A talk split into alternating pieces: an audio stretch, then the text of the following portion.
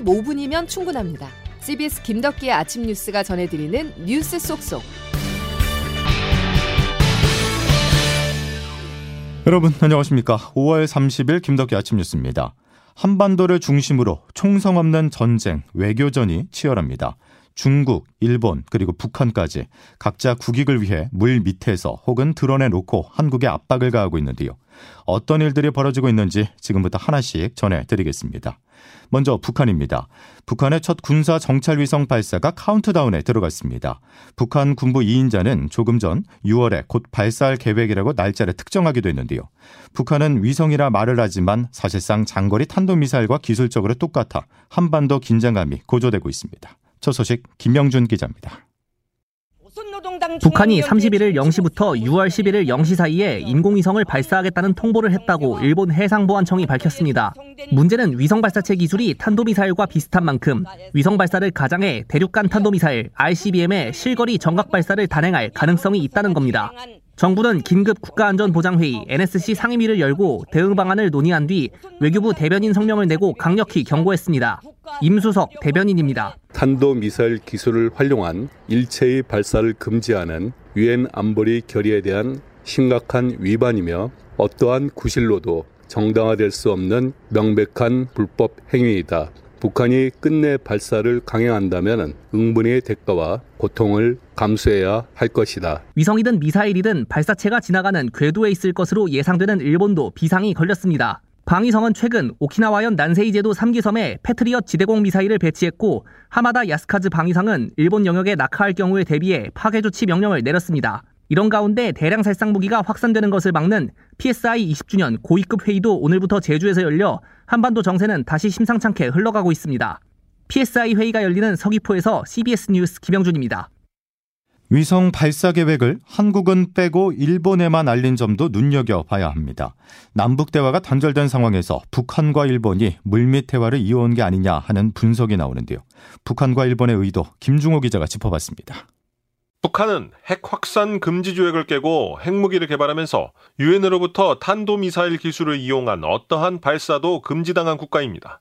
이런 북한이 어제 정찰 위성 발사 계획을 국제사회에 공개하자 한미일 3국은 일제히 심각한 우려와 함께 공동 대응을 다짐했습니다. 윤석열 정부 출범 이후 북한 문제에 있어서 한몸과 같이 공조해왔던 한미일이지만 이번에는 일본의 분위기가 묘합니다. 일본 정부는 북한 발사체나 잔해물이 자국 영역에 낙하할 경우 파괴 조치하겠다며 이전과 같이 강경 대응으로 일관하고 있습니다. 하지만 북한이 한국을 배제하고 일본의 이번 위성 발사를 공식 통보한 것을 놓고 여러 가지 분석이 나오고 있습니다. 표면적으로 일본이 전 세계 항행 경보 제도상 한국과 북한이 속한 지역의 항행구역 조정국이기 때문이라는 해석이 나오지만 북한이 일본에 보내는 유화적 몸짓으로 보는 시각도 있습니다. 공교롭게도 어제 북한의 박상길 외무성 부상은 일본이 양국 관계 개선에 출路를 모색하려 한다면 두 나라가 서로 만나지 못할 이유가 없다는 공식 입장을 내놨습니다. 일본이 북한과 물밑 교섭을 통해 북일 관계를 획기적으로 개선할 경우 강경 노선으로 일관한 한국이 한반도 문제에서 주도권을 뺏길 수 있다는 우려마저 제기되고 있습니다. CBS 뉴스 김중호입니다. 군사력을 팽창시키고 있는 일본이 우길 문양을 한 자위함기를 펄럭이며 부산에 들어왔습니다. 제주 앞바다에서 진행될 다국적 해양 훈련에 일본 해상자위대가 함께하기 때문인데요. 국방부는 우길 논란에 대해서 큰 문제 없다는 입장이지만 야당과 시민단체는 반발했습니다. 보도에 양승진 기자입니다. 일본 해상자위대 호위함 하마기리함이 어제 부산 해군 작전 기지에 입항했습니다. 내일 우리 국방부가 주최하는 다국적 해양 차단 훈련에 참가하기 위해서입니다. 하마기리함의 뱃머리에는 일장기, 배 뒷부분에는 자유함기가 걸려 있습니다. 자유함기는 군국주의 상징인 우길기와 비교해 원의 위치만 다를 뿐 차이가 없습니다. 국방부 대변인입니다. 통상적으로 어, 외국 항에 함정이 입항할 때 그 나라 국기와 그 나라 군대 또는 기관을 상징하는 깃발을 다는 것으로 알고 있고 서경덕 성신여대 교수는 일본이 우길기를 버젓이 사용해 아시아인들에게 전쟁의 공포를 상기시키는 몰상식한 행위를 늘 벌이고 있다며 훈련 참가국 해군에 항의 메일을 보냈습니다. 민주당도 정부가 우길기를 단 일본 자유대함의 입항을 허용해 국민의 자존심을 짓밟았다고 비판했습니다. 국민의힘은 김대중 노무현 정부 때도 우길기를 단 자유대함이 입항한 적이 있다며 한심한 주장이라고 질타했습니다.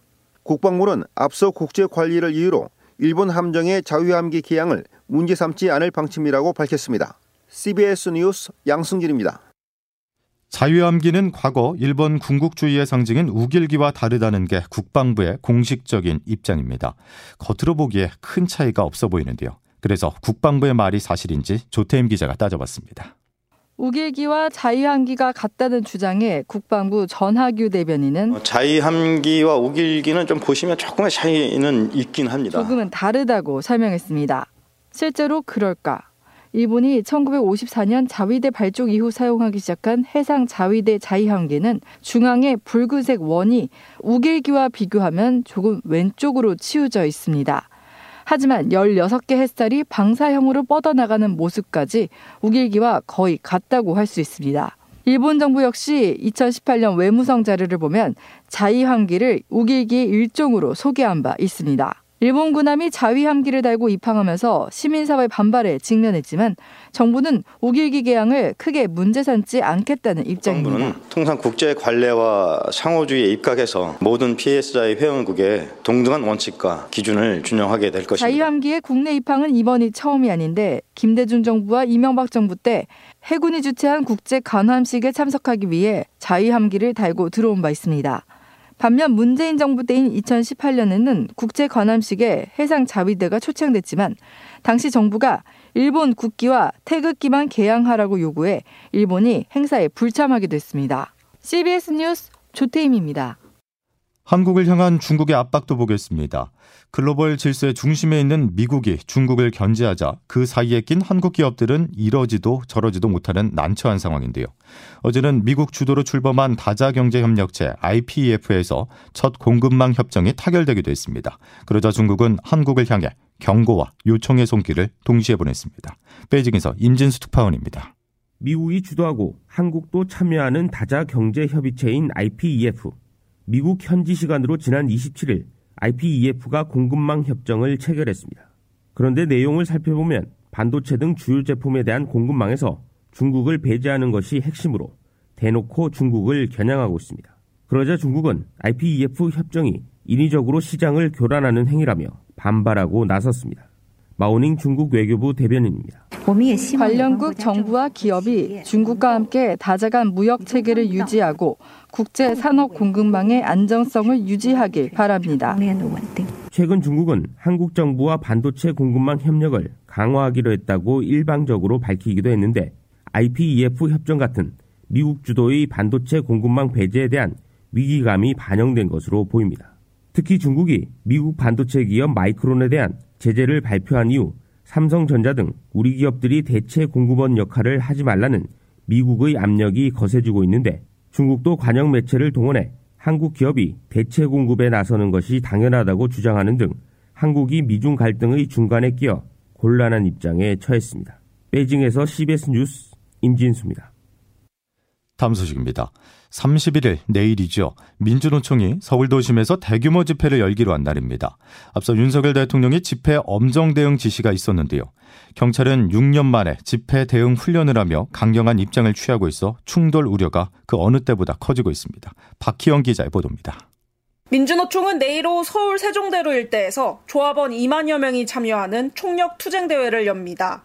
정부가 반노동 정책을 펼치고 경찰은 노조 표적 수사를 벌인다며 강도 높은 투쟁에 나서겠다는 겁니다. 이에 맞서 경찰은 조합원들이 모든 차선을 점거해 교통 체증을 유발하거나 신고된 집회 장소를 이탈하면 곧바로 해산 조치에 나서겠다는 입장입니다. 엄중하게 책임을 묻고 재발 방지를 위한 단의 앞서 건설 노조의 1박 2일 노숙 집회에 미온적으로 대처했다고 당정이 질책하자 강경 대응 방침을 세운 겁니다. 이에 대해 민주노총은 도로 점거 등에 대해 사전에 신고해 문제가 없다며 경찰이 집회의 자유를 침해해선 안 된다고 강조했습니다. 민주노총 한상진 대변인입니다. 이미 시간하고 장소하고 제한을 했고 저희는 그걸 맞춰가지고 지금 집회 계획을 짰고 그러니까 경찰이 불법하고 과잉하지 않으면 힘돌날 일이 전혀 없는 거는 뭐 도심 한복판에서 열릴 대규모 집회를 앞두고 양측 긴장감이 고조되는 가운데 자칫 물리적 충돌이 빚어질까 우려됩니다. CBS 뉴스 박희영입니다. 최근 윤석열 대통령이 앞장서 건설 현장 폭력, 이른바 건폭을 청산하겠다고 하자 노조에만 문제 삼는 건폭몰이를 한다는 지적이 있었는데요. 그런데 건설 노조가 양해동시 분신 사건에 항의하며 1박 2일 집회를 여는 동안 국토교통부 산하 건설 관련 법정 단체는 2억 원 상당의 초호와 해외 골프 여행을 다녀온 것으로 확인됐습니다. 김구현 기자가 단독 보도합니다.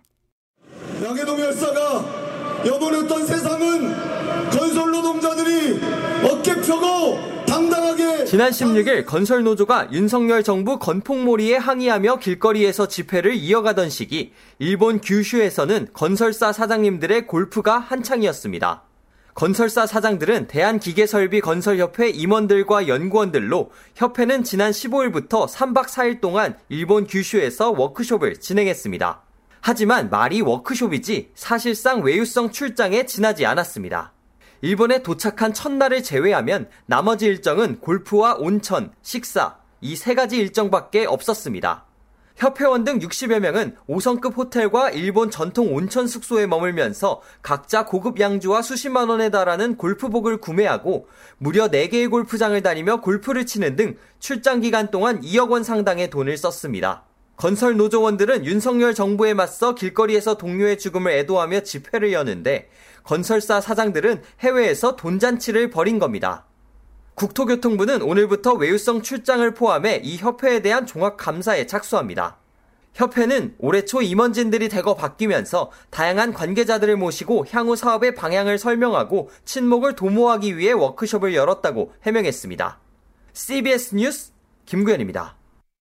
여야는 오늘 오후 국회 본회의를 열고 윤석열 대통령이 거부권을 행사한 간호법 제정안을 재표결할 예정입니다. 간호법은 더불어민주당을 비롯한 야권 주도로 지난달 국회 본회의를 통과했지만 윤 대통령이 취임 후 두 번째로 거부권을 행사해 국회로 다시 넘어왔습니다. 대통령이 거부권을 행사한 법안을 재의결하려면 재정의원 과반수 출석과 출석의원 3분의 2 이상의 찬성이 필요해 결국 부결로 결론 날 것으로 보입니다. 휴양지 괌에 일주일 동안 발이 묶였었던 여행객들이 어제부터 순차적으로 귀국길에 올랐습니다. 조금 전에도 안도의 한숨을 쉬며 한국 땅을 밟았는데요. 정영철 기자가 보도합니다.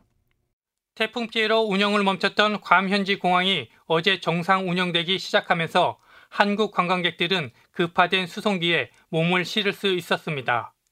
괌 공항이 폐쇄돼 발이 묶인 지 일주일 만입니다.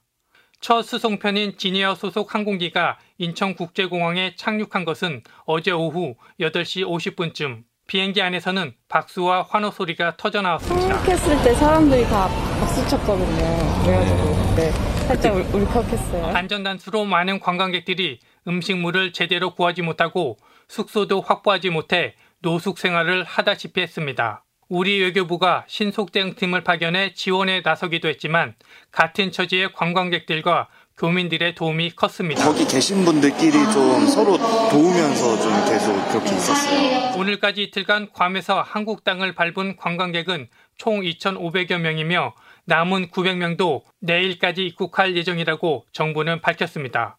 CBS 뉴스 정영철입니다. 김덕기 아침 뉴스 여러분 함께하고 계십니다. 기상청 연결해서 날씨 알아보겠습니다. 김수진 기상 리포터. 네, 기상청입니다. 예, 비는 그치고 이제 무더위가 찾아오는 겁니까? 네, 현재에도 제주와 남해안, 동해안 일부 지역을 중심으로 비가 내리는 곳이 있습니다만 제주도를 제외하면 이 비는 대부분 오늘 아침이나 오전에 점차 그치겠고요. 낮 동안에는 서쪽 지역을 중심으로 30도 가까이 오르는 여름 더위가 찾아오겠습니다. 오늘 서울의 한낮 기온이 29도까지 오르겠고 광주 28도, 원주와 청주 27도로 어제보다 평년보다 더 덥겠고요. 반면에 동해안 지역은 동풍의 영향으로 강릉과 부산이 22도에 머무는 등 종일 선선하겠습니다. 있습니다.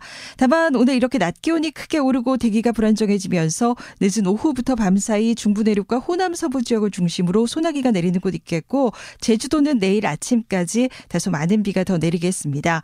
그리고 현재 강한 세력을 유지한 채 북상 중인 태풍 마와르는 이번 주 후반 동쪽으로 방향을 틀면서 점차 일본 오키나와 남쪽 해상을 향할 것으로 보이기 때문에 우리나라에 영향을 줄 가능성은 낮겠습니다. 날씨였습니다. 화요일 김덕기 아침 뉴스는 여기까지입니다. 내일 다시 뵙죠. 고맙습니다.